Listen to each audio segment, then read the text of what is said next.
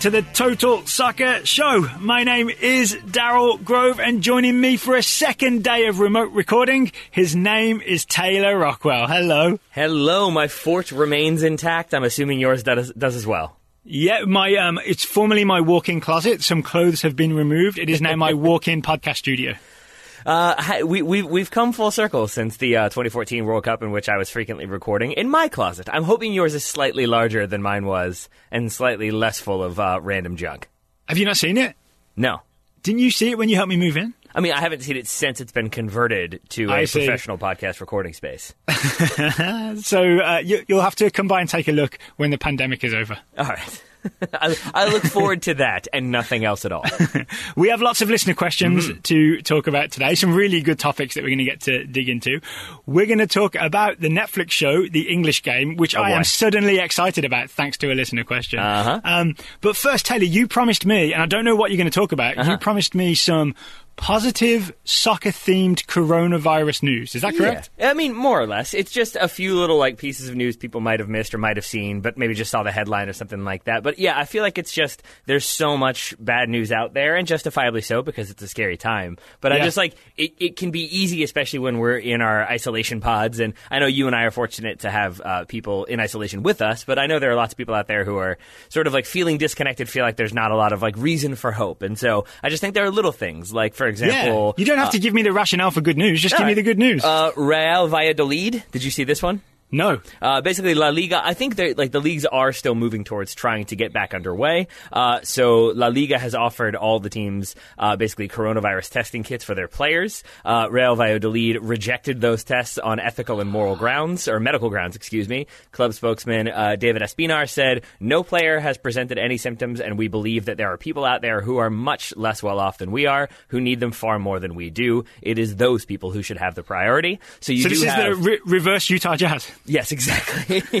it, exactly. So you've got clubs sort of recognizing that there are bigger issues, and I think trying to uh, help with that. Similarly, uh, did you see the Roman Abramovich Chelsea news? No. Uh, Roman Abramovich announced uh, that basically the uh, what's the hotel called? The Millennium Hotel, which is uh, attached to Stamford Bridge. It's a very nice high-end hotel uh, that is being changed to accommodate na- National Health Service staff uh, who are working in London hospitals who basically can't get home, who are working overtime. Uh, they will be accommodated there. Abramovich is going to cover the cost of their accommodations for a two-month period, and then if uh, additional arrangements need to be made, so be it. I think they basically said they're expecting to just kind of book out the entire hotel for NHS staff people. So again, you've got clubs sort of recognizing that they can help in limited ways, and they're trying to do so. And I've got I heard, two- I heard a similar story. I, I don't know if I'm stepping on a story that you've No, already go got, but I, saw- I saw Gary Neville announce that his hotel, you know, Yep. like Neville and I believe his brother and maybe Butt and Scholes, maybe Beckham's a silent investor. Yep. They they opened this big fancy hotel in Manchester, literally called Hotel Football.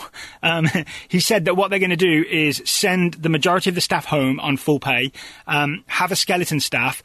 Take no more guests, and they would make the hotel available for um, healthcare workers, which is you know the English phrase would be national health national health service staff, NHS staff, to be able to go to work and then come and stay in the hotel, so they don't you know go back and potentially infect their their loved ones. Big shout out to healthcare workers, by the way. Those people Yeah. are on the front lines taking huge risks every day. But I love this this idea from Chelsea and Abramovich, and I love this idea from Gary Neville that at least if those workers are going to be in isolation, at least it can be luxurious isolation after a really tough day on the front line. Exactly. And I think it's just like not having to worry about upkeep. You can just go to a space, fall asleep, wake up, there'll be breakfast there, and you can get back to work. I think it Yeah. probably eases a little bit of the stress. At least I hope it does. But the Yeah. two that I really, really loved, I've got to share with you. Uh, my new favorite Scottish team, uh, Stenhousemuir. I'm sure you've heard of them. Yeah, uh, Stenhousemuir. I think they're a part-time League Two club in Scotland. Uh, they have established a club hotline uh, staffed by volunteers and uh, club members, uh, including club coaches, to help deal with local needs ranging from uh, fixing broken fences to grass cutting to procuring supplies to engaging in hour-long chats with uh, local residents, especially those who are in the kind of uh, high threat area or the Yeah. most vulnerable area. So they're trying to kind of keep tapped into the supporters in their local area. Similar, uh, Stevenage, uh, Alex Tunbridge, uh, Stevenage's chief executive, has organized a community care line for over 70s, uh, offering food deliveries, prescription collection, and dog walking, in addition to signposting advice about uh, accessing specialist local services and businesses. Players are also uh, have the opportunity, if they so take it, to have hour long chats with uh, members of the community, especially those who are 70 or older. Uh, Love basically, it. So some kind of- seventy year old some seventy year old fella could talk to his favourite centre forward. for There you hour. go. That's Yeah. exactly the plan. Yeah, and so basically, What if you what if you get a player you don't like? Exactly. Oh, It's- reserve left back. you were crap last week. exactly. let's talk about let's talk about that for an hour. That feels like a sitcom. That feels like a Ricky Gervais esque sitcom. I'm not. Sure I guess he would be the like under fire manager who has to make all the unpopular phone calls. I could see that happening. But I just appreciate that clubs are sort of moving above themselves to try to like uh, look out for the community around them because that's Yeah. the community that then you know funds them when things are better. So it just feels like there are sort of these individual moments, these team moments, these organizational moments that I think are easy to lose sight of when there's so much stressful stuff. But it's worth remembering that sort of everybody is trying to work towards a common goal of uh, surviving and staying together and being a- as happy as possible to the extent possible. Let's hope that you have many more positive short stories to share um, over the I, coming. I plan to make it a recurring So- feature. I hope everybody else out there uh, does the same, so then I have material to report. Lovely. Um, Mm-hmm. And if you've got positive stories from around the United States, please email them to us. Contact at totalsoccershow.com. We would love to hear about them and we can hopefully um, share them on the show. Um, I've got I've got one for you that I, I just remembered. Please. I retweeted it earlier. Um, Bug Eaters FC. Mm-hmm. Um, the owner, Jonathan Kalura, has said that any uh, any gear, merchandise bought from bugeatersfc.com um, all the money will go to an Omaha, um, or sorry, a Nebraska uh, coronavirus uh, charity, um, and he- he'll also match and he'll donate the same amount that you spend on merchandise. So if you buy like a twenty dollar T-shirt, he'll match that, so it's forty dollars, and then forty dollars, the entire profit, du- then double, goes to um, a, a local coronavirus charity. That man is a good man. Not He just sure because is. he took us out for free pizza, but mostly because of the coronavirus thing. And Bug Eaters FC, it's good merch as well. So you, you It also is. get some good looking merch. Um, I uh, so I've got my, my jersey next to me right now, in fact. So there you go. Lovely. Mine is in here somewhere. Um, so if you don't mind, Taylor, you're doing the editing. Would you mind Yeah. putting um, a link to the Bug Eaters FC merch uh, uh, website in today's show notes? That I can do, my friend. That I can do. But I can also take some time to uh, help you and help myself answer some listener questions. Shall we get to that yeah. next? Yeah, up first, it's a question from Ryan Muck. Mm-hmm. Ryan Muck, it's like it's a question that he kind of abandons halfway through because he realizes he knows the answer, but then asks another question. It's really good. Are you ready? Yeah. Ryan Muck asks, "Who's the greatest men's player from a country most would describe as a minnow?" Or who's in your all-time minnow eleven? Since the answer to number one is probably George Weah. It probably is. It might be George Best, depending on where you put Northern Ireland into the minnow category. But I would put them in there, mean- and I would say George Best is is maybe maybe they're maybe they're co-presidents in terms of the uh, I- the minnow eleven. I would argue that Northern Ireland, for example, have been to Euro 2016. Um, so they have that. been to a tournament. I could name you some other good Nor- Northern Irish players. Colin I Clarke scored a goal in the World Cup for them. Exactly. I mean, Mm. Jonny Evans, right? But you could you could argue that in terms of the the minnowness of the nation versus the talent of their very best all time player, George Weah uh, the for Liberia is the biggest gap. All right, you you've made a very compelling argument. and like, I think- Liberia, we're never going to make a tournament, um, but and George Weah is a Ballon d'Or winner. Yeah. There's just there's no. I can't think of anything that's quite the same, he's, and I can he's, barely. he's a blue he's a blue whale in a small pond. He sure is. The only other Liberian player I could name you is Christopher Wreh. Does that name ring a bell? Um, It does not. He he got himself a contract at Monaco and at Arsenal, and then bounced around all over the place. But it seems like he got those contracts because there was a rumor he was George Weah's cousin, but Mm-hmm. also George Weah, I think, sort of opened some doors for him and persuaded a few people to give Christopher Wreh a chance. Um, so George Weah is so big in Liberia that he can get players into the Premier League even though they're not quite good enough to be there. Wait, is this not the Southampton story? No, it- no, that guy was just completely lying. This was- is was- wait, who who did he claim to be uh, uh, relatives he, with? he claimed to be George Weah's cousin. Oh my god.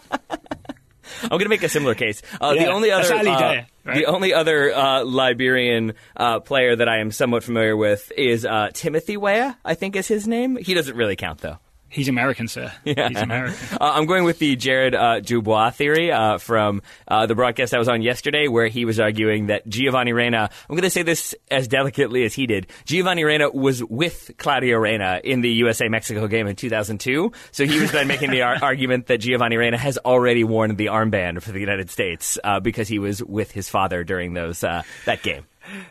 Jared Dubois needs to learn the life cycle of spermatozoa. Yeah, I think also uh, I think also I'm saying? Giovanni Reyna was born in like October of that year, so pretty sure that it already happened by the time uh, that game was kicking off. Okay, okay. But Um, we can avoid the birds and the bees. We can instead try to come up with our, our best minnow eleven. Um, Yes. I do think like I will have some Northern Ireland players in there. We can have some conversations about what constitutes a minnow. But I would say, as with most All Star teams, very very top heavy, very attack heavy will be this minnow eleven. The one, the one nation I think I want to debate with you um, is Wales. I think I saw in some text message earlier that you mentioned you, you thought Wales were a minnow and you were going to include them. I would argue there are too many good Welsh players for them to be called a minnow. Here's the thing. I, I think I am still co- operating from a like maybe just before Euro 2016 standpoint, where Yeah. that was sort of a like, oh man, can you believe they're going to be in the Euros? And then they made that run. And I think you're right that sort of recent history probably makes them uh, definitely not seem like a minnow. I think if you kind of balance it out, it's it's maybe a bit more like 50-50, But I'm willing I'm willing to knock them off if you want to uh, really Yeah. keep it to uh, limited sides. And just to strengthen my case, they have been to a World Cup, right? They went to the 58 World Cup and they've come very close, right? They've just, just missed out so many times. It's like they almost went to multiple World Cups and Euros. And now since they expanded the Euros, they went to Euro 2016. They qualified for Euro 2020. So when that happens in 2021, they'll be there.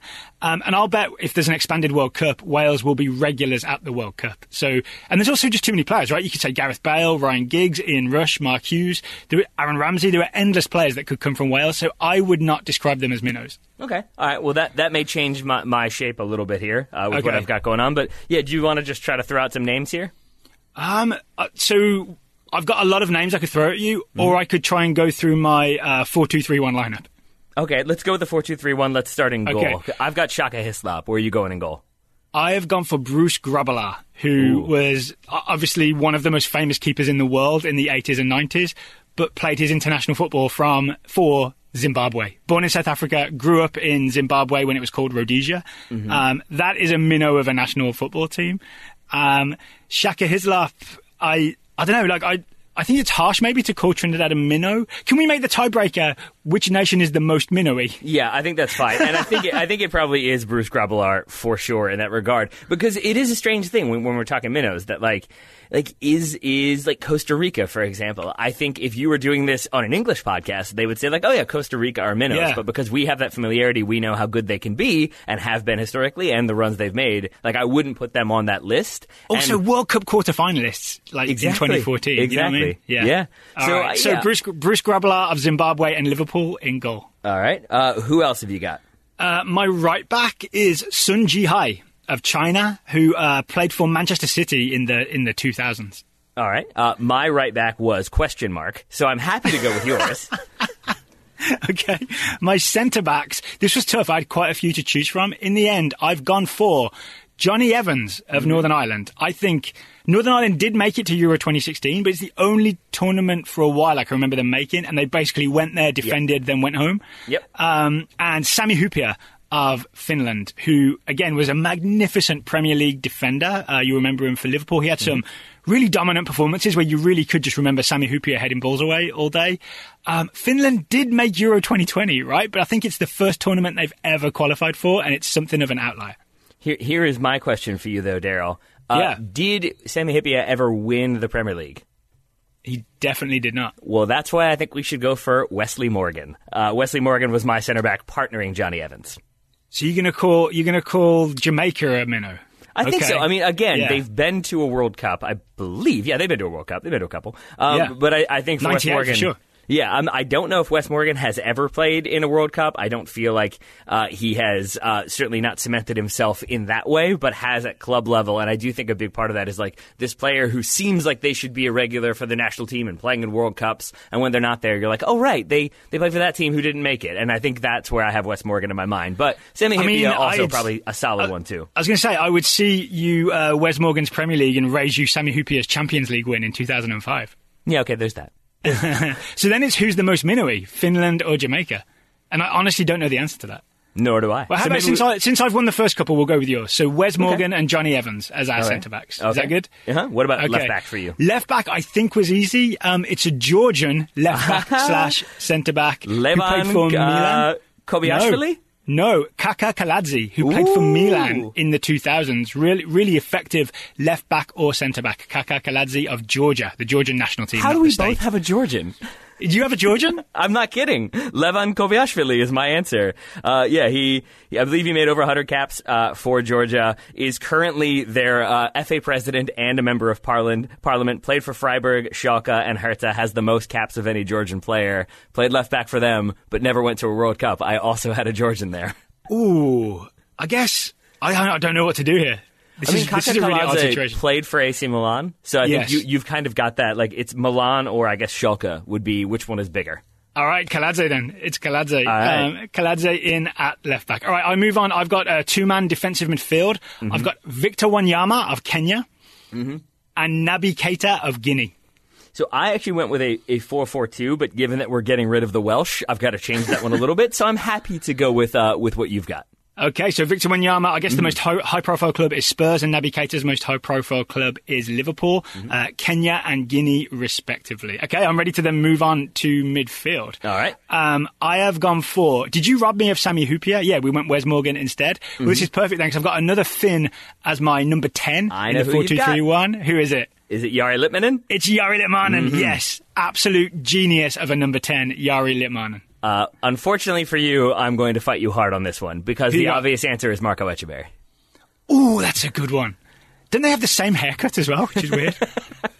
It's a distinct possibility. That said, they I both believe have a weird mullet, right? One just has a lot of. One's like a more of a flowing mullet, and one's more of a very uh, Finnish mullet. You know what? I think Marco Etcheverry's been to a World Cup though.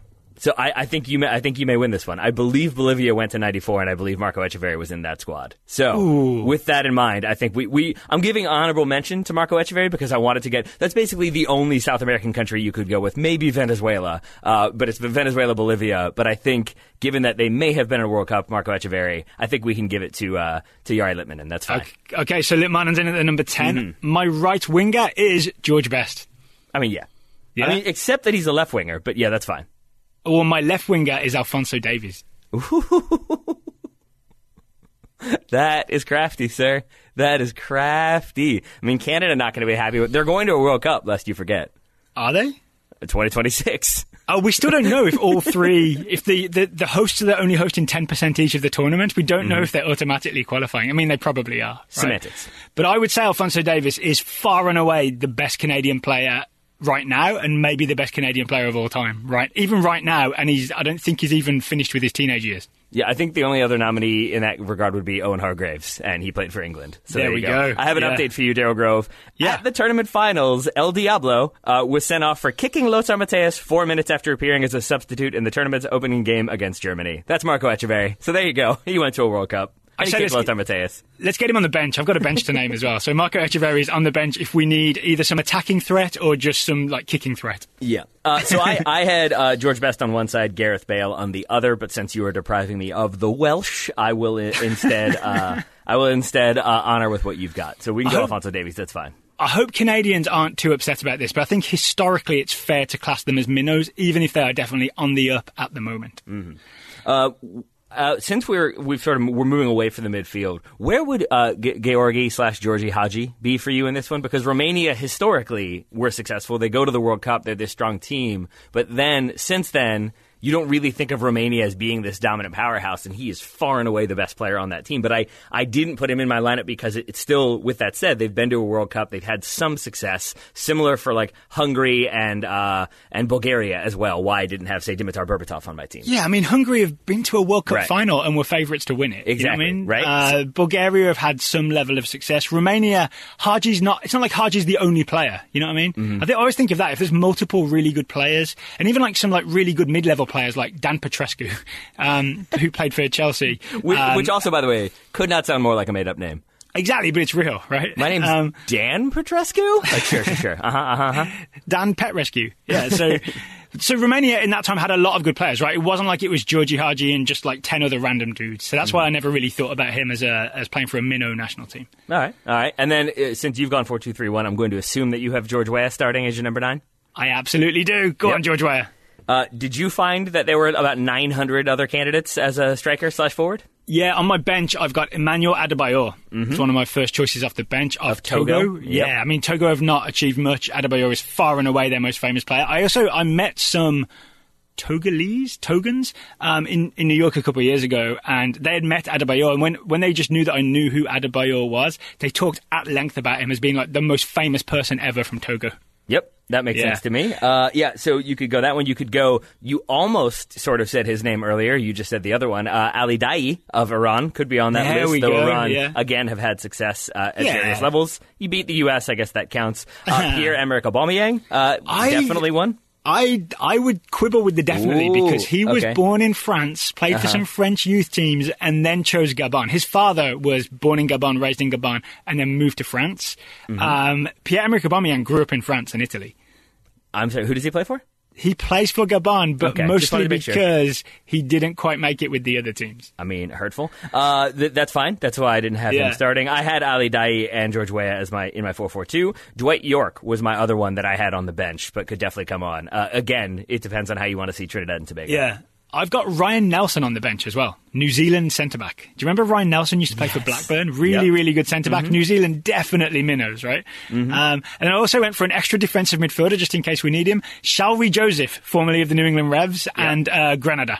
Yep, I like that. Oh, he came up in conversation a lot in that broadcast yesterday Why?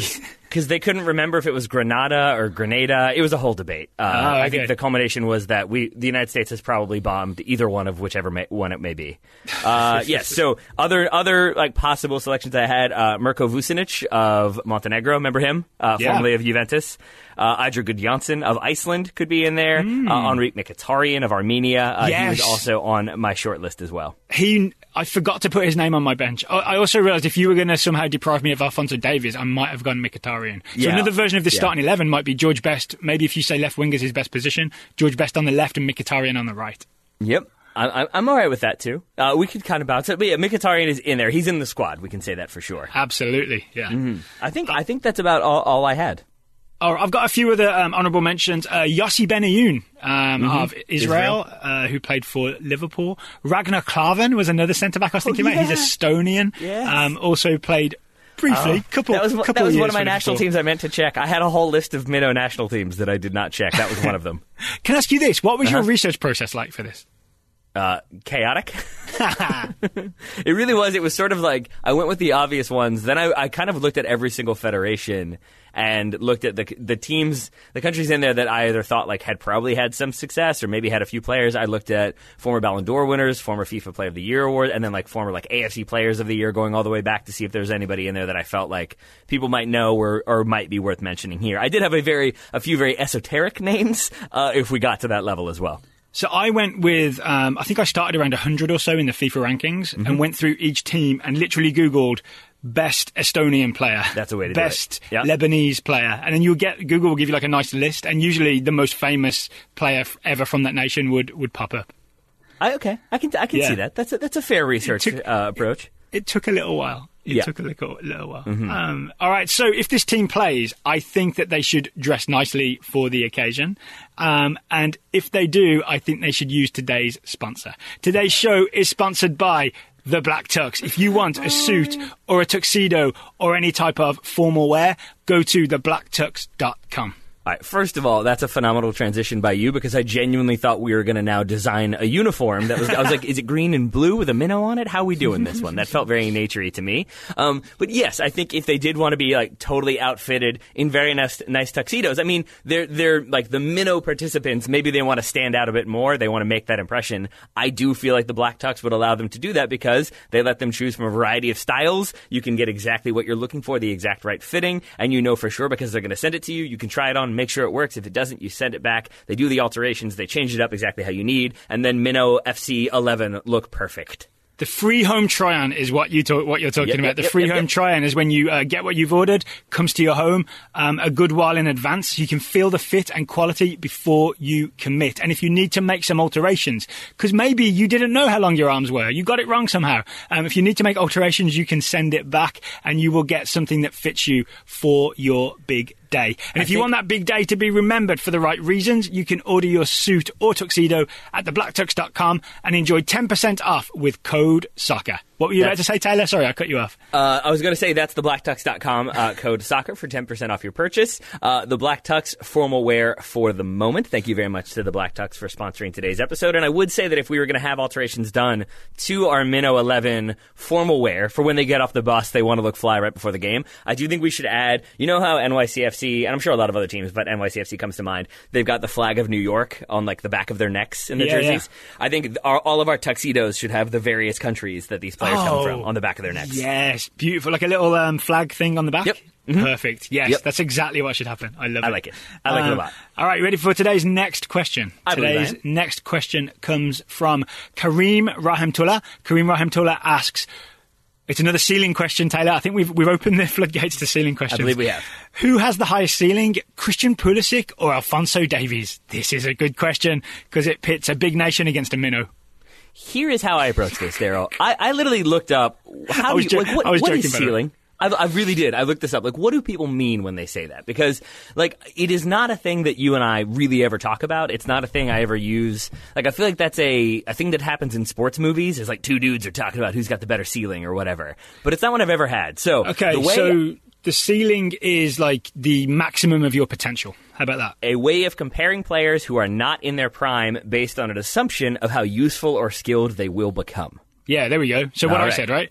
Yes. Yeah. So here was my thought process. Uh, it, initially, I was like, it might be Christian Pulisic because Alphonso Davies is now a defender for Bayern. He's playing outside back, occasionally center back if the situation uh, requires, but usually a fullback. Um, and I doubt they're going to change that anytime soon. So then I was like, so let's set Davies' ceiling right now at being maybe something like Jordi Alba. All right. Then I thought. I don't really have any sort of player reference for Christian Pulisic because I still don't really know where Frank Lampard is going to use him and what exactly is going to be his best spot. So I think with that in mind, I have to give it to Alphonso Davies just for the purposes or for the reason of I can sort of understand where his ceiling is right now, and it feels very high if it's Jordi Alba. Whereas with Christian Pulisic, I, I'm sort of less certain about where it's going to go for him. I can yeah, I can go along with that reasoning. I would also just maybe argue that because Alphonso Davies has already proved that he can play winger pretty much as successfully as Christian Yeah. Pulisic, right? If you've seen Alphonso Davies um, in full dribble, he can do a lot of the things that Pulisic does when he's running at people. Um, but he also really can play left back, which I Yeah. don't think Christian Pulisic can do. If you put Christian Pulisic at left back in the Premier League or in the Bundesliga where Davies is doing it, I think Christian Pulisic would be in trouble. Yeah, so Davies totally. has some some defensive gift. He's still learning, like all young left backs are, right? Um, but he's also literally just a bigger dude, right? Yep. So I think he, he is more physically imposing than Christian Pulisic will ever be, unless he gets some of that like weight gain three thousand that Cartman has um, in the South Park. Um, so purely physically um, and with the extra position, I've got to give it to Alphonso Davies. Yep. Yeah, I, I agree. And then my final note on that one, since we're in agreement, would just be that, like, I, I, Alphonso Davies, yes, is starting like regularly in the Bundesliga at left back, uh, which is maybe not the position he sees long term. We'll see what happens there. But I would say that, like, if Christian Pulisic had been starting every single game for Borussia Dortmund at wide midfield, we would have been really, really excited. And that really wasn't the case, especially in the final uh, season he had with Dortmund. So even there, you can sort of see that Alphonso Davies is already a regular starter for Bayern Munich, and Christian Pulisic wasn't quite at that level for Dortmund. Yes, it's different positions, but still, like, so Alphonso Davies, therefore, I feel like can move on to another level, and Pulisic still has to get to that regular starter level first. and also some disrespect coming to Chelsea, but Mm-hmm. uh, Alphonso Davies is already a regular starter for a bigger team than Christian Pulisic has ever played for. Because Bayern Munich really are in that next level Real Madrid, Barcelona category of clubs, right? They're a super club. But have they opened up their hotel to NHS workers? They not yet. They haven't. Well, there we are. There we are. All it would right, be I- it would be weird to ask NHS workers to travel to Bavaria after work every day. and after Brexit as well. Yeah, make it even more complicated, right? All right. Well, then uh, let's consider that one answered for now. Uh, we look forward to your letters. Uh, in the meantime, Andrew Langen asks, uh, "What do you think about the Hakim Ziyech transfer to Chelsea? Do you think he'll fit well uh, in the Premier League, and what position do you see him playing?" Yeah, I like it. I think it's a good move, uh, especially with what uh, Pedro and Willian, both of their contracts expire in 2020, and it definitely looks like Chelsea and Frank Lampard are refreshing the the winger pool. Right, they've already got Christian Pulisic, they've already got uh, Callum Hudson-Odoi has come through, um, Mason Mount sometimes on the wing, sometimes number 10, and I think Hakim Ziyech is the the player that will join and will essentially they'll have a full replacement for Willian and Pedro once he joins. Yeah, I think so. I think the report I saw today was that they're uh, they're definitely going to let Pedro leave on a free. Willian's future is uncertain. They've offered him a one year deal. He wants more than that. So yeah, I think uh, overall your point stands that maybe Yeah. both of them are out the door. So then you bring in uh, Ziyech for those who are unaware, 26 year old Moroccan right winger turns 27 in March. So uh, I think 40 million euros for a 27 year old seems like an odd bit of business, especially when you recognize that he's coming from the Eredivisie, and there's always that stigma of goal scoring attackers or players who are very creative on the ball in the Eredivisie moving to the Premier League and what can happen there. But I do think, based on what I've read, from what we've seen of him, but then from what I've been reading about him from his mentor and his former coaches, it feels like this is the perfect time for him to be moving. Not Yeah. a year ago, not three years ago, but right now it feels like he has sort of the maturity and level headedness that maybe he didn't have in years past to be able to deal with the pressures and the everyday in and outs of playing for a Premier League team and especially one like Chelsea. That makes sense to me. And in terms of the uh, position he'll play, I have always seen him play on the right wing with his left foot. So I assume that's what he'll do for Chelsea. And then they'll have a nice inverted winger thing going on, right? They'll have Pulisic on the left with his right foot, uh, and I'll have uh, Hakim Ziyech on the right with his left foot. And I honestly think his left foot is the key here. I think. When everything, everything I've seen from Hakim Ziyech that I really, really like, it's not about running at people and dribbling. It's about finding incredible, unexpected surprise passes with that left foot. He mm-hmm. can float in a cross that seems impossible to defend. So many crosses I've seen from Ziyech. I think because they're weird in swingers, they like float over the heads of defenders in a way that like a forward can run onto it. I'm really looking forward to Hakim Ziyech. Like he's on the right wing, he cuts inside, and then he floats one with his left foot to like round about the top, the the far left of the six yard box, and Christian Pulisic is running in to meet it on the other end. I can really see a lot of that happening. I can see him strike. Alphonso Davies is going to be doing that. I can see him striking a load of uh, shots from distance. I could see him having a little dabble at number 10 as well and being the uh, creative central attacking player for Chelsea. I think, you never know, but I think he'll do really well. So uh, I agree, and I'm gonna I'm gonna close with this. Uh, I forget his mentor's name. I just wrote down mentor, but there were two two key notes Steve that I Mentor. really enjoyed. Uh, that's the one, uh, Steve Mentor. Uh, he said basically that he thinks right now is the perfect time for him to go to Chelsea, specifically because Frank Lampard is there. Oh, it was uh, Boulahrouz, uh, Khalid Boulahrouz, uh, was saying. I think this quote comes from him. Not. Used to play for his Chelsea, right? Yeah, Khalid exactly. But he was used to play for saying like I know what Frank Lampard is like. I've played with him. I know what he's going to be as a coach and what he has been. And basically, the way he likes to play, the style he wants to play, that suits uh, Ziyech really well. Antonio Conte would not have worked. That like Antonio Conte in charge of Chelsea, that would not have gone well. Uh, so that was one quote from uh. But the his mentor said of Ziyech, which is I think it gets to your point about how he kind of has a lot of different tools. Uh, he has learned not to always put on his smoking jacket, but sometimes his overalls. And I find that to be a tremendous quote that explains sort of the development of a youngster into a more mature,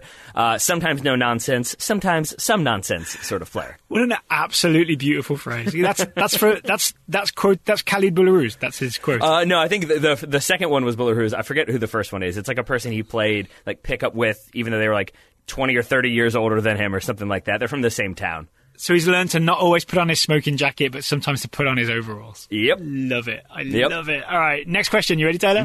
Uh, I've just realised I've been asking all the questions. Do you want me to to uh, wait I for you think, I, to I, ask think I asked the last one, didn't I? Oh, you Ah, sure whatever. did. All right, I'll ask so- too. Ed Ritter. Uh, Ed Ritter, Herculez Gomez, and Sebastian Salazar have said that the compensation for the U.S. men's national team, the compensation they receive uh, from U.S. soccer, far exceeds that of the Mexican national team. How does the total dollars the U.S. men's team gets for games and appearances compare to other national teams, both top tier and below?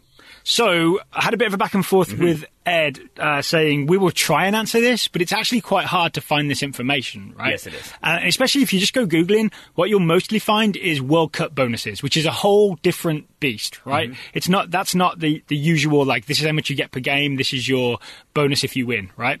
What Yeah. we did find uh, from a New York Times story is that according to at least the the CBA that the men were playing under in 2016, the US men were paid five thousand dollars per game with an average bonus of eight thousand dollars if they win. Eight thousand one hundred sixty six was the average win bonus uh, for the United States men's national team players. So you're looking at about if you win a game, thirteen thousand a game. So five thousand basic, uh, average of eight thousand bonus. Okay. The only other nation I could find um, with some solid numbers, like outside of the World Cup, was England. So the England national team, those players receive fifteen hundred pounds, it's about two thousand dollars ish, um, for um, uh, winning a, a match, a qualifier, a friendly, that type of run of the mill game. A thousand pounds for a draw, and five hundred pounds for a defeat. And crucially, those players then give all everyone in the team gives that money to charity uh, via the England Footballers Foundation supports cancer research. That's the name of the foundation. So what what do we make of that then? Because first, like the numbers you're quoting make it seem like wow, the U.S. men's team is ridiculously overcompensated.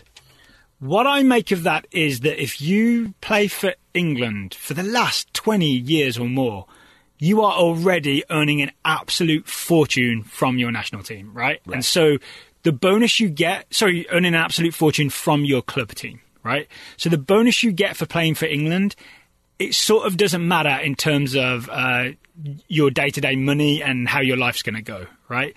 Whereas if you go back, I mean, I've heard that, that thing with Eric Wynalda and Alexi Lalas talking to Grant Wahl about negotiating uh, with the federation before they went to the 95 Copa America about how the bonus structure would go. That's because those players didn't have many sources of income. So I think there's just, in recent memory, there's been a situation where playing for the men's national team was the main source of income for top level American soccer players. Similar to how it is for the women now, right? If you, if you're a women's national team player, you're making a lot, lot more than the average uh, female American soccer player. Playing for the national team is where all the money is at. And I think um, men's soccer in England uh, with the big nations, or not even with the big nations, but if you're playing in a big league, your national team just isn't a significant source of income for you, so it kind of doesn't matter.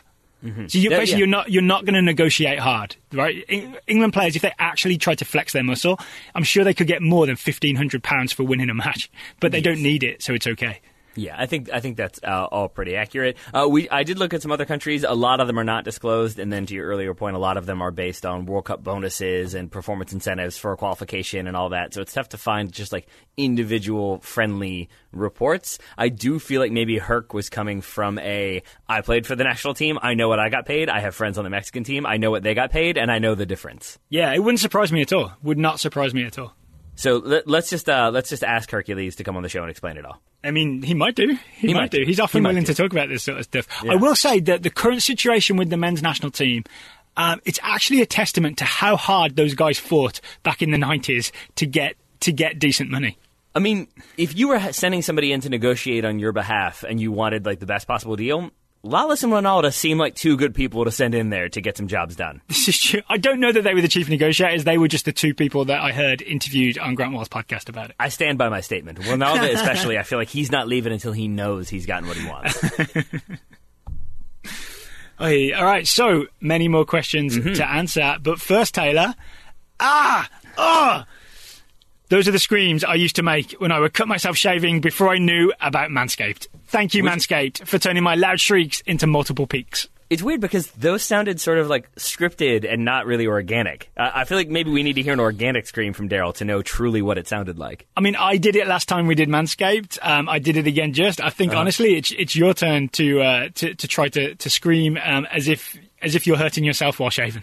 And here's the best thing about the Manscaped Lawnmower 3.0. This is their third generation trimmer featuring advanced skin safe technology so you can keep your bad boys nice and smooth without having to uh, exclaim in a loud way that feels natural, organic, and scares your entire family. No more cuts and nicks with the Manscaped Lawn Mower 3.0. The Manscaped engineering team spent 18 months perfecti- perfecting the greatest trimmer ever created, and it's just been released. We've said it once before, it's the Lawn Mower 3.0. Mm, Uh, the battery will last up to 90 minutes, so you can uh, have one very, very long shave, or more likely, you can spread it out and you don't have to keep charging it over and over and over again. And you've got the I, I go LED for light. I go for 45 minutes, then I take a 15 minute break, then uh, another 45 minutes. Oh yeah, the English standard. Yeah, that Yeah. makes sense. Uh, yeah, and then and then you know if you're if you're shame shaving, you don't want people to know. They've got the LED light on there, so you can do it in the middle of the night in the pitch black darkness. Why wouldn't you just close the door and turn the light on?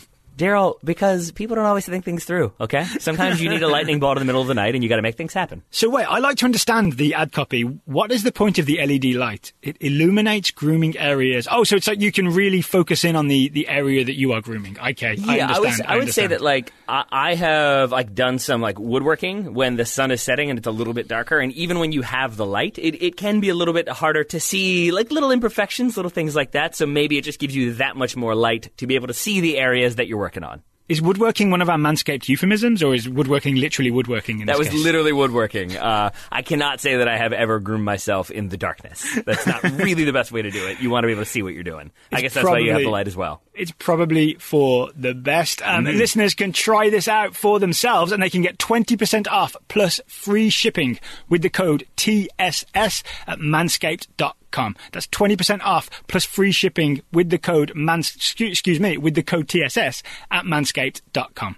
Mm-hmm. Your your partner, your nether regions, all of it will thank you. You'll thank yourself, and we will too because you've used our promo code, and that helps us.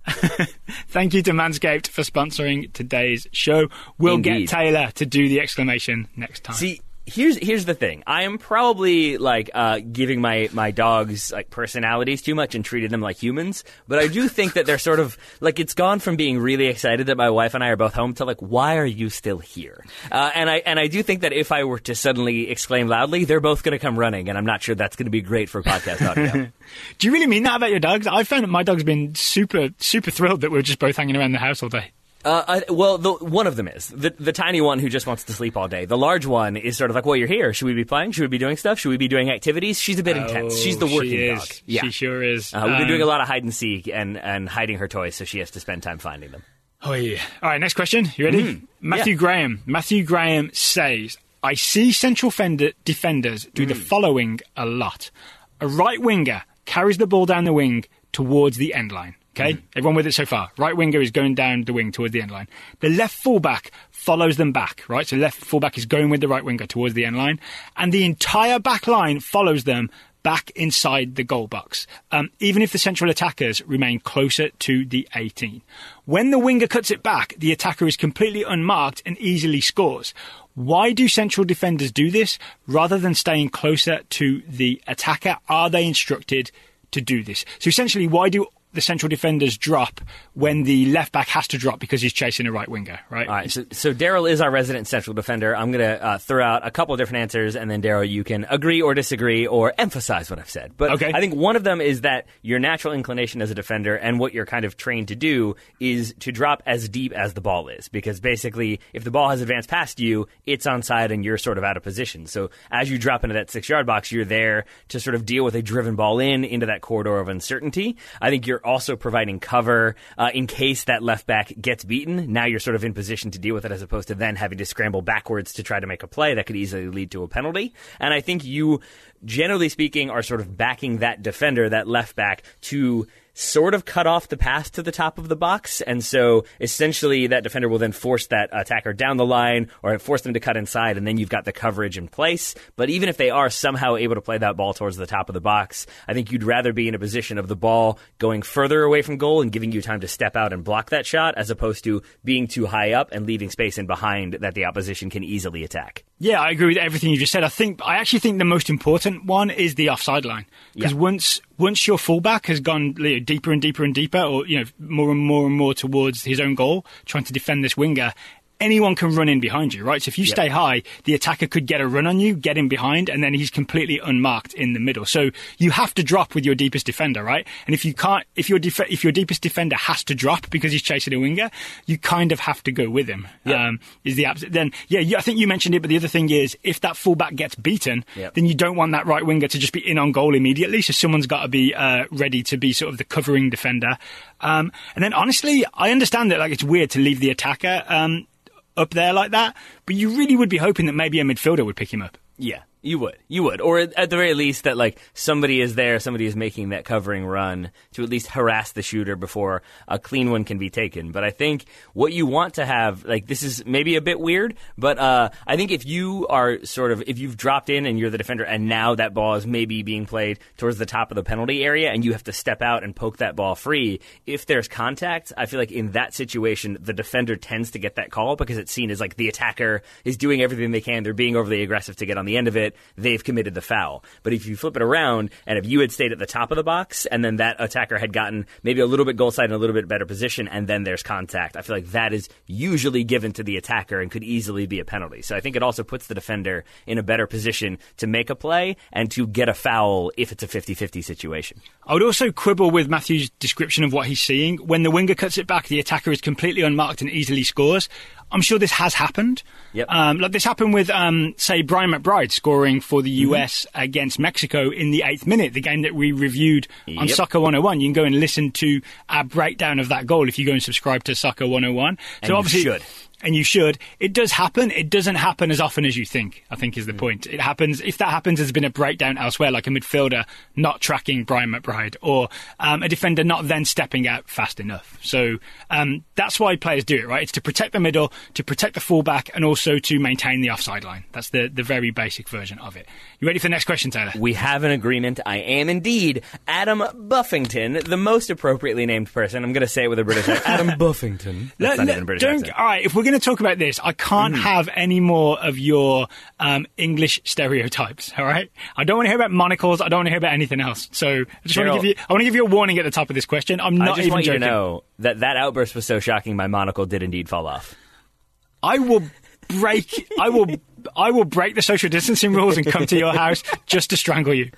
And now I've spilled my tea. I'm so shocked by that threat. Okay, I'll stop. Uh, Adam Buffington, I wanted to know if you had a chance to see that Netflix uh, has a new soccer TV show starting this coming Friday.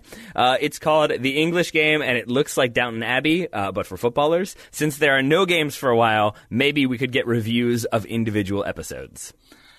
I didn't know about this. I'll be honest. I read, this, I. I read this question. I thought, nah, I don't know. I'm not really yep. interested. Um, you added this question to the question doc, right? I, I want to give you credit for this. I was like, all right, if Taylor is kind of interested by this, I'll go and watch the trailer. I am all in. I am 100% in on the English game. All it right. is about, so what, 1800s, 19th century. Um, you, want, you want the, uh, the description I've got? Go on then. All right, uh, from the What's on Netflix review, The English Game is an upcoming Netflix original historical drama sports miniseries directed by uh, Birgitte Stærmose. Uh, Julian Fellowes, or Julian Fellowes probably, the creator of Downton Abbey and screenplay writer of Gosford Park, is one of the executive producers. The series won't just be for diehard football fans, as there will be plenty of drama shown on and off the pitch. It's set in the early days of football's history. Two clubs, divided by class, face each other in the quarterfinals of the FA Cup. The series will deal with the growth of the game as it crosses class lines to become a global phenomenon. So, yes, it's going to be all about the early days of football and it's going to be about the posh people, the old Etonians. So many um, top hats against. Um, how dare you? The posh people, the old Etonians. Top hats. That's literally in the trailer. against good, honest, working class people. I am all in for a so bit many of class. mustaches. I am in for some class warfare.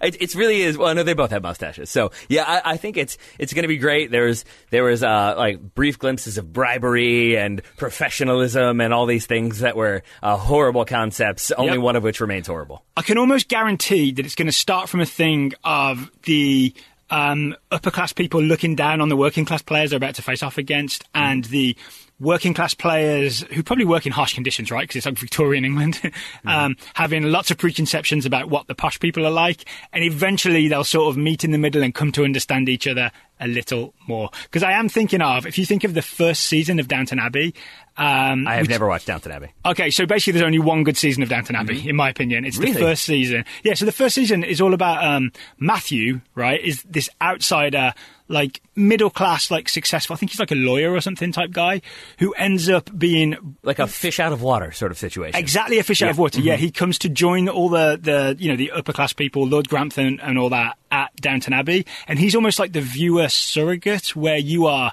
seeing the weirdness of these posh people through his eyes, right, and just how silly everything that they do is, um, and they feel weird about him, and he feels very weird about them and thinks they're silly. But you slowly come to like you know, split the difference and see that they're real people and he's a real person. And you each learns a bit about the other side, right? That's season one. The rest of the other seasons are just like a nonsense soap opera where they just keep spinning storylines to keep it going because it's really popular.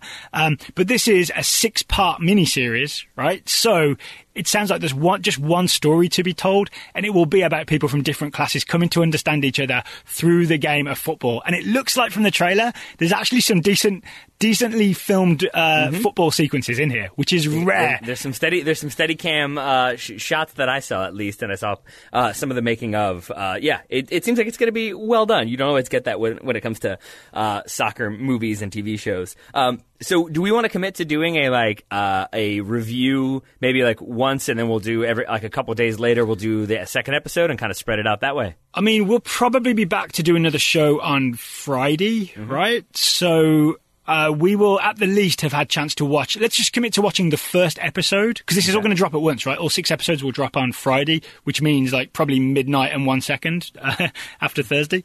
Uh, but we can watch one episode and review that on Friday's Total Soccer Show, and we can let listeners know should you go all in on this or not. Yeah, uh, yeah. I think I think yeah. We added the stipulation when we were talking about this one off air that we're not going to commit to doing the whole series just in case after the first episode it's just not very good. Oh yeah, Uh, it but- could be absolutely terrible. I don't think it will be though, because Julian Fellowes really is like you know really uh, talented uh, writer and producer. Um, Netflix has put a lot of money behind it by the look of it. Right, it looks like The Crown. It looks like really well produced. Um, I've got a feeling it will be pretty good. All right, I agree. Uh, can I give you my two predictions for the first episode? Yeah, go for it. All right, I have a feeling. I have seen nothing of the actual show aside from the trailer, as you have. I have a feeling we're going to start like in the game itself, in that FA Cup semifinal or whatever it was, Ooh. and then we'll get sort of flashbacks to different things, and that will set the stage for where we are. So I think that's where we're going to begin. That's prediction number one. Happy That's a very specific prediction that It the game itself will be a framing device. I think it will. Yeah. I think because we're going to see them like squaring off against each other, and then it will cut back to like one of them discovering football or something like that. And number two, there's always, uh, to your point about Downton Abbey, there's always in these moments a fish out of water character that allows you to then have a lot of expository dialogue to explain what's happening. And I have a sinking feeling this will be a good indicator for me of where we're going. That it's going to be a female character is like, what's this game now? And then you have to have the like the male explain what's going on. So if we have the female exposition fish out of water character, I'll be a little bit concerned. That's my second thing. My guess is that you'll see them. Um, you will see Arthur Kinnaird, who is the famous, um, uh, like, uh, posh footballer, played by Edward Holcroft. This is from my notes. You'll see Arthur Kinnaird playing for Old Etonians against another posh football team. And that will be contrasted, probably cross-cut Ooh, with like. Fergus Suter, who is the uh, famous, said to be the first professional footballer, uh, maybe the first professional footballer. He's a working class guy who maybe gets paid to play football, played by Kevin Guthrie. You will see him in a very rough and tumble working class game. But you will see each of them execute like a moment of talent or skill to highlight them both as really good footballers. But in one is going to be a very polite surroundings, and one is like Fergus Suter is going to have to evade a Nigel de Jong tackle to, pu- to pull off what he's doing. Here is the uh, abbreviated version of this. I am saying that we're going like in medias res within the game. That's where we're going to start. You are going with Titanic first class versus steerage uh, sequence, where you've got them like fancy dinner and then the uh, everybody doing the dancing and the jigs and the drinking and steerage. that's that's what you're saying basically. Yes. I dig it. All right, I, like this. I'm already excited to review the first episode. I'm already more excited than I already was. Put it that way. I'll tell you what. Since I um I, I got mad at you for doing posh English things, I will close this question by giving you Julian Fellowes' full name. Are you ready? Uh-huh. Oh, his, boy. His full name is Julian Alexander Kitchener Fellowes, Baron Fellowes of West Stafford, DL. I have nothing to add to that aside from that's that's even more Caucasian than like William Leslie Bottomtooth or whatever it is on Family Guy. Who does blah, blah, blah, blah, blah, that guy? That guy. Phenomenal work. Phenomenal work. The English. Final question comes from Mauricio Sadikoff. When a team plays a four-two-three-one, do the two defensive midfielders play the same way? Is there an accepted standard around abilities, as in one is always a destroyer and one uh, and the other uh, always creates from deep or something like that? The answer is no, right? Four two three one is the shape, and it just means you have those two uh, two central midfielders who are higher than the back four, but not as high as the attacking band of players. Um, but I think you can have almost any combination of two types of players, right? You could have one purely defensive player and one player who is like so like a number six, and one player who is a number eight who then goes and joins the attack while the other one stays.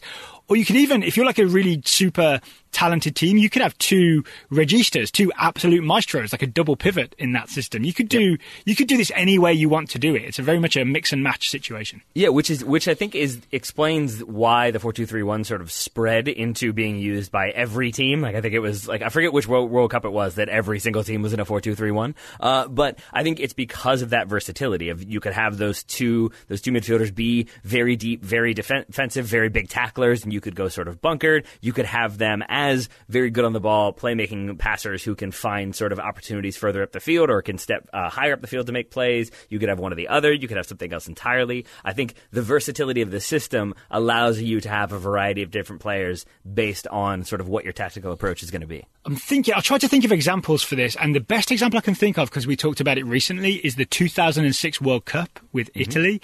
And the various combinations they could have would be, say, you could have Andrea Pirlo, who offers you not much defensively, but is just this wonderful creator and passer of the ball. Uh, and you could pair him with someone like uh, Rino Gattuso, like who's a, obviously like a bulldog, will run you down and win the ball back, right? So then you've just got one very defensive uh, player who will bite your ankles, and one one sort of carrying a glass of wine around, uh, very cultured player.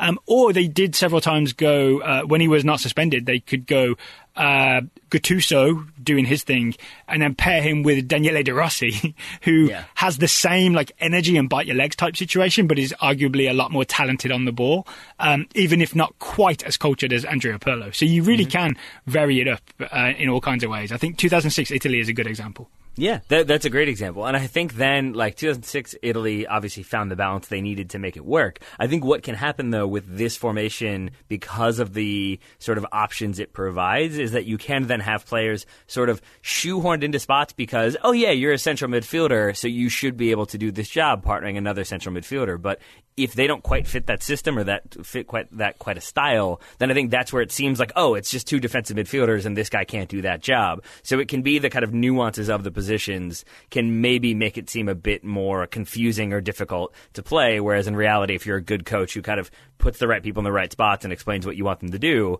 it isn't necessarily as important that they one does this role, one does that role, as long as they both understand the role they are actually being asked to do. I guess the important thing is that they both complement each other, right? Yeah, exactly. The famous example of Gerrard and Lampard not being able to play together. If you put Gerrard and Lampard um, as the two in a four-two-three-one in their prime, they're both going to want to get up and down, right? So it's really hard to persuade one of them to stay back. So in some ways, that's an example of one that definitely did not and would not work while football is on hiatus, I feel like we should have them. I guess w- still with social distancing, I'm not sure how it works. We need to have Gerrard and Lampard just do a series of videos in which they're playing together, but they're just doing different sports and like different activities, and we're finding out if they can actually do it together. I'll go you one better. There should be a reality show called "Can Gerrard and Lampard Live Together," where they're where they're on lockdown for the for the duration of the pandemic. The, the, I guess it's a version of the Odd Couple. I don't know if they're quite the Odd Couple, but they're a something couple. The English Couple. We'll go with that. it's a spin off to the English Game. Perfect. so the English Game drops on Friday. Like we said, mm. we'll watch the first episode. Um, we've got our own plan for maybe um, a little bit of content that we're going to be doing on the Total Soccer Show. Mm. We are putting together a yeah. March Madness style um, tournament yeah. of classic teams where we this would take a look at classic teams, match them up against each other, and genuinely think about how each team plays, what their strengths and weaknesses are, and who would win each game. This is still in its early stages. We haven't fully got it figured out, but I just wanted to float that up there, Taylor, to let people mm. know that that, that is coming on the Total Soccer Show. It is. We had initially uh, played around with the idea of just opening it to all teams, so it could be like the Bayern Munich team of one year and the German national team of another. You correctly, I would add, pointed out that there would be a lot of overlap and a lot of confusion of like if you had those two suddenly playing each other, or the Dutch team playing Ajax. That would be confusing as well. well. Imagine this: imagine Barcelona 2009 playing Spain 2010. Exactly. That's right. almost the same team playing each other. so I think we are going to limit it to one or the other. We haven't quite decided on which it's going to be. Do we want to decide that ourselves? Do we want to invite opinion, or should we just uh, uh, make it one decision, one way or the other? Let's invite opinion and see what all people right. say. Do we go with club teams and it'll be the greatest club teams of all time, or do we go with national teams and it'll mm-hmm. be the mm-hmm. greatest national teams of all time? I guess maybe we won't put it out on Twitter. We'll keep this just to uh, the people who actually listen to the show and don't just follow us on Twitter. I'm okay. I'm okay with people tweeting us their thoughts, but maybe Yeah, yeah. we won't tweet a like which one do you think it should be. That's what I'm saying. That's exactly Cool, what I'm cool. saying. Okay, cool. We're on the same. We're on the same page, Mr. Rockwell. there we go. Um, We, yeah, we so can play together, unlike uh, Gerrard and Lampard. There we go. I'll stay. You go. You go. I'll stay. Right. you, me, you, you. Huh? What? Huh? Yep. mhm. um, all right. I I have nothing else to say to you. I, I, feel so slightly odd that I misunderstood what you were doing there, and so we've already gone in two different directions. I don't know if that's good for our midfield partnership, Daryl. Uh, but yeah, I have nothing else to say to you either. Should that be the new way that we close the show? Um, Yeah. We we will have plenty to say to each other over the coming weeks, right? To- Total Soccer Show will keep coming throughout the pandemic. Mm. Um, also, Soccer 101 will keep coming. There will be a new episode once a week. We did USA Mexico 2002 last week. Uh, this coming week, we will have another classic match. Please go and subscribe to Soccer 101. That is the one thing you could do for us in the pandemic. If you haven't Mm-hmm. um, done that so far, go and find Soccer 101 and give it a subscribe and give it a listen. There is lots Yeah. of content in there. I will Man, oh, sorry, I'm excited. I just want to say I'm really excited because I am excited to do the English game because you and I have talked about like sort of maybe doing a TV show, like not even soccer related, but in the past we've talked about like maybe rewatching Sopranos or something like that and sort of going back and forth per episode. So it's a thing we've wanted to do. So I feel like that this could be an interesting topic, and then if it goes well, we could do other soccer TV shows or other soccer movies or other soccer documentaries. But then yeah, Soccer 101 with the classic games, this March Madness bracket, we're still going to be answering lister questions. We're going to come up with other different interesting things that uh, are like I'm going to aim for lighthearted and fun, maybe some trivia, maybe some competitions that could get some listeners involved. But our aim is to keep people entertained and keep people uh, as happy as possible, occasionally smiling. I think is our goal. That's that's a good goal. That's a good All right. goal. All right, Taylor Rockwell, thank you for taking the time to talk to me today. Right back at you, buddy. Listeners, thank you for listening. Everybody stay safe and wash your hands, and we will talk to you again very soon.